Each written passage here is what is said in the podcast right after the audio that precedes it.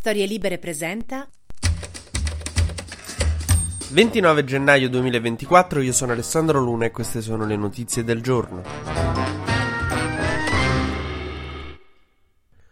Questo weekend c'è stata una grande polemica. Io lo so che voi stavate a fare i bagni dei fanghi alle terme con le vostre ragazze, ragazzi, me ne frega nulla. Però nel frattempo noi qui a Roma facevamo una gran polemica su che cosa? Sull'uso che il governo Meloni fa della RAI, del servizio pubblico. Perché negli ultimi giorni, insomma, ci sono state alcune manifestazioni di insomma, di non, di, non so come dire per non offendere dei colleghi, però dei servizi che sicuramente avrebbero fatto piacere al governo. In maniera ormai neanche troppo velata al TG1. A un certo punto uno dei titoli titoli era 1000 euro in più agli anziani, elezioni l'8-9 giugno. Cioè il governo dà 1000 euro in più agli anziani, cosa tra l'altro manco vera. E ah, già che ci siamo vi diceva così, ma non c'entra niente, eh, le europee sono l'8-9 giugno, nel caso. Cioè proprio di una sfacciataggine, ma, ma anche, non so, potete essere un filo più paraculi. Così è come se dopo aver mangiato a casa con la mia ragazza do la notizia che i piatti sono ancora sporchi e a proposito il detersivo sta là. C'è forte probabilità che quel detersivo prima o poi mi voli dietro. Cioè non so se con il titolo 1000 euro in più agli anziani anziani elezioni l'8-9 giugno pensavano di essere tipo dei sottili maestri della persuasione e del convincimento. Cioè, no, è abbastanza, ma proprio fatta male come roba.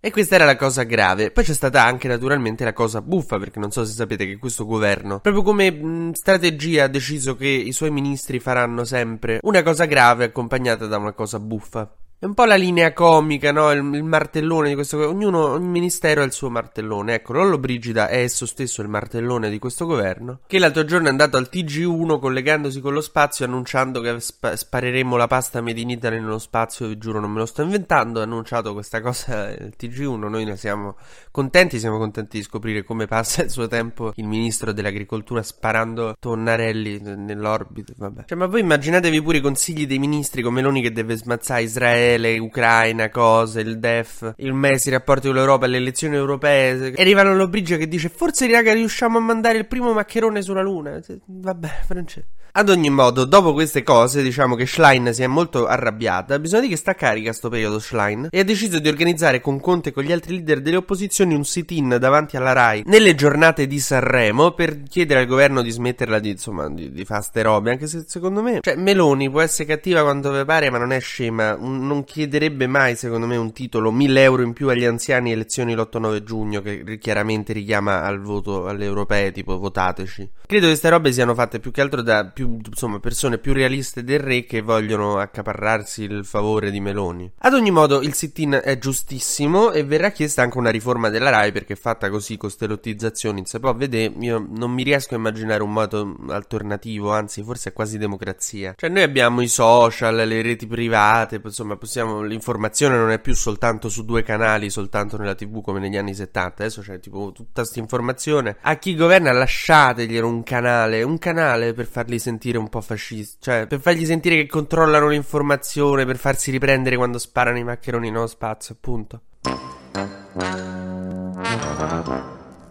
Ma oggi è una giornata importante per Meloni perché c'è l'incontro, insomma, il vertice Italia-Africa, in cui lei ha chiamato tutti i leader africani qui a Roma, in Italia, con Mattarella, per riuscire a trovare un'intesa per far sì che non arrivano più i migranti di base, possibilmente prima delle europee, così non le perde. Anche perché se l'altra sua strategia, cioè quella di mm, plasmarci la mente tramite i canali di informazione, avete visto qual è, quindi gli resta solo il piano Mattei. Il vertice è ancora in corso, quindi poi domani vi dirò che cosa ne abbiamo cavato fuori probabilmente nulla. Oppure un'altra delle grandi idee, tipo, no, vi ricordate un tempo c'era il blocco navale, poi insomma rimandarglieli indietro, poi ha scoperto che non se li pigliano. Insomma, capace che domani Meloni arriva e ci dice tutto a posto, raga, Lampedusa è loro.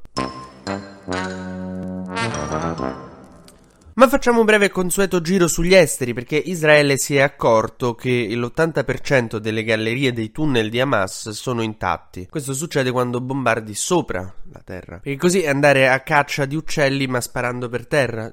Difficile che li prendi. Devi mirare dove loro sono. Nel frattempo continuano a non trovare Yahya Sinwar, che è il capo di Hamas, quello che ha organizzato il 7 ottobre, e quindi adesso stanno pensando di invadere pure il sud. Ma era chiaro che lo faceva, cioè non è che è venuta a most idea. Io sabato ho proposto alla mia ragazza di andare in centro a Roma, mi ha detto ok, siamo andati, a un certo punto siamo passati casualmente davanti a un negozio di scarpe via del corso e fa "Ah, ma già che ci siamo, compriamo le scarpe". Sì, ma non far finta che è un'idea che ti è venuta, cioè sei partita da casa con quest'idea, lo so, perché le suole mi si staccano, te vergogni girare con me così. Ecco, l'obiettivo della mia ragazza di comprarmi le scarpe era lo stesso di Israele di invadere tutta la striscia di Gaza, chiaro fin dall'inizio.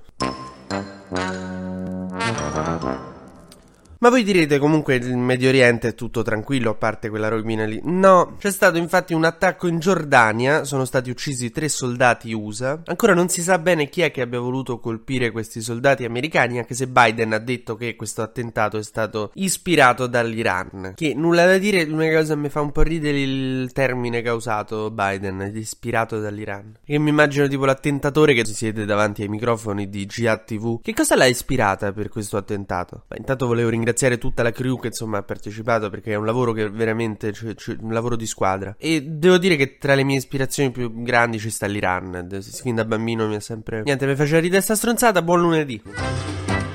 TG Luna torna domani mattina sempre tra le 12 e le 13 su storielibere.fm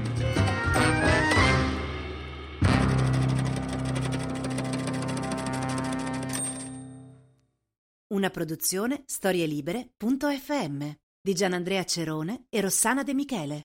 Coordinamento editoriale Guido Guenci.